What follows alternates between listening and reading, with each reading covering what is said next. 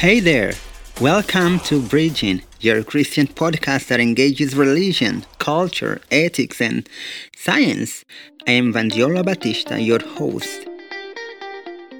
In this new series, we are exploring the core tenet of Christianity, which is foundational to every belief and practice.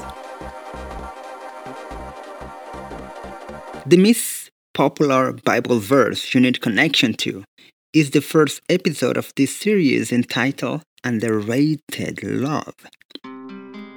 Have you ever thought at, at, some point in your life that you knew someone or something, but uh, in reality you didn't? You see, the time was right, and a personal struggle would literally influence millions. He entered the game as usual, but that time something was different. It didn't take long, though, for the cameras to cut him. And Tim Tebow had written John 3.16 below his eyes during that collegial game in 2009.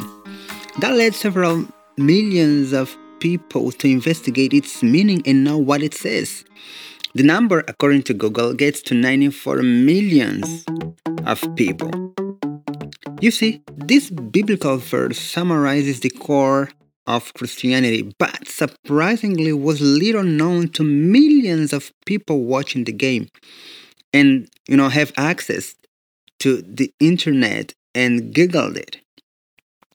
Tim, we, we cannot deny it, influenced those people to pay attention to what many consider, and in reality, I believe them to be accurate, the most well known verse in the Christian world.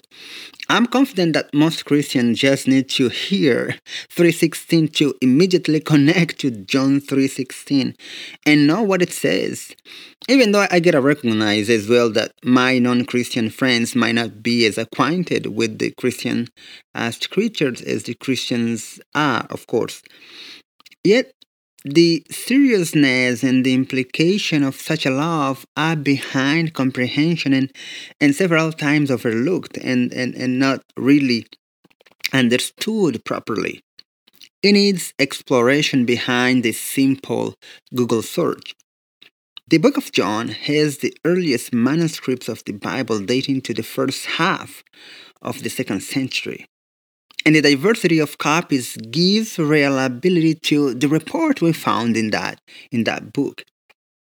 John 3:16 reads, "For God so loved the world that he gave his only begotten son, that whoever believes in him should not perish, but have everlasting life." I invite you to reflect on John 3:16 and share your experience and findings in the comments.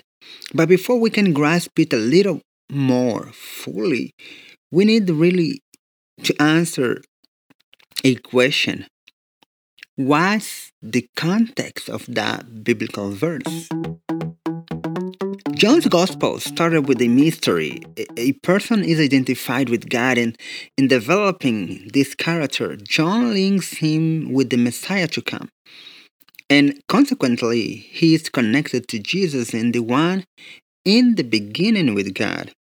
It is evident in John 1:18 as, as we read, No one has ever seen God.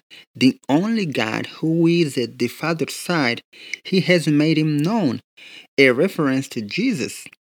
But a first century human God puzzles the reader.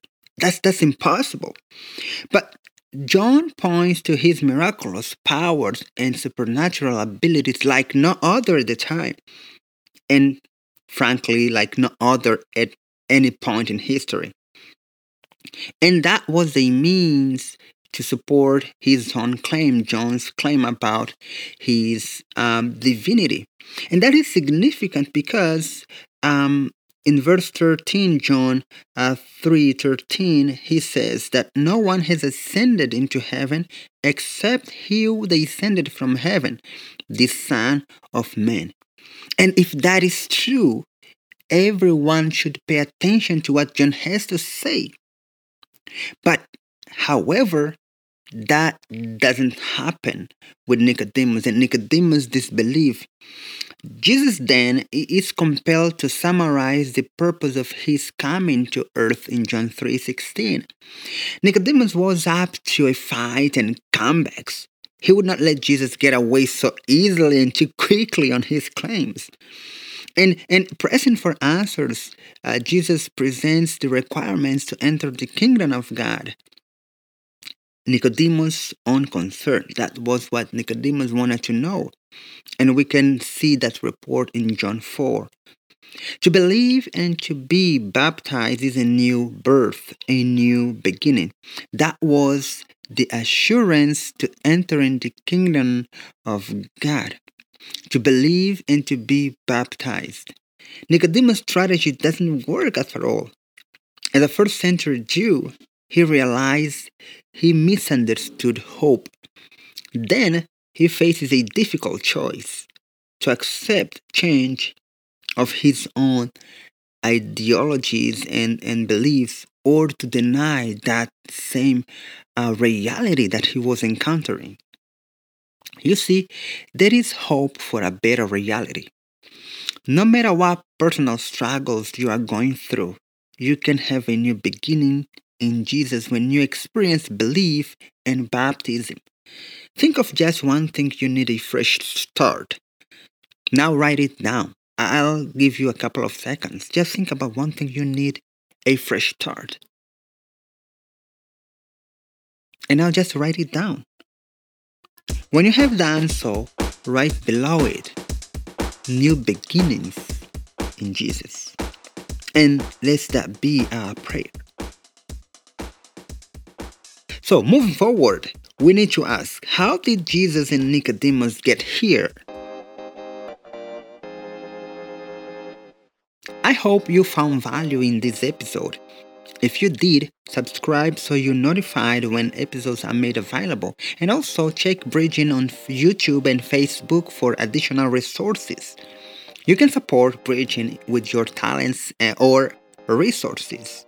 Ask us how. Bridging to live to the fullest.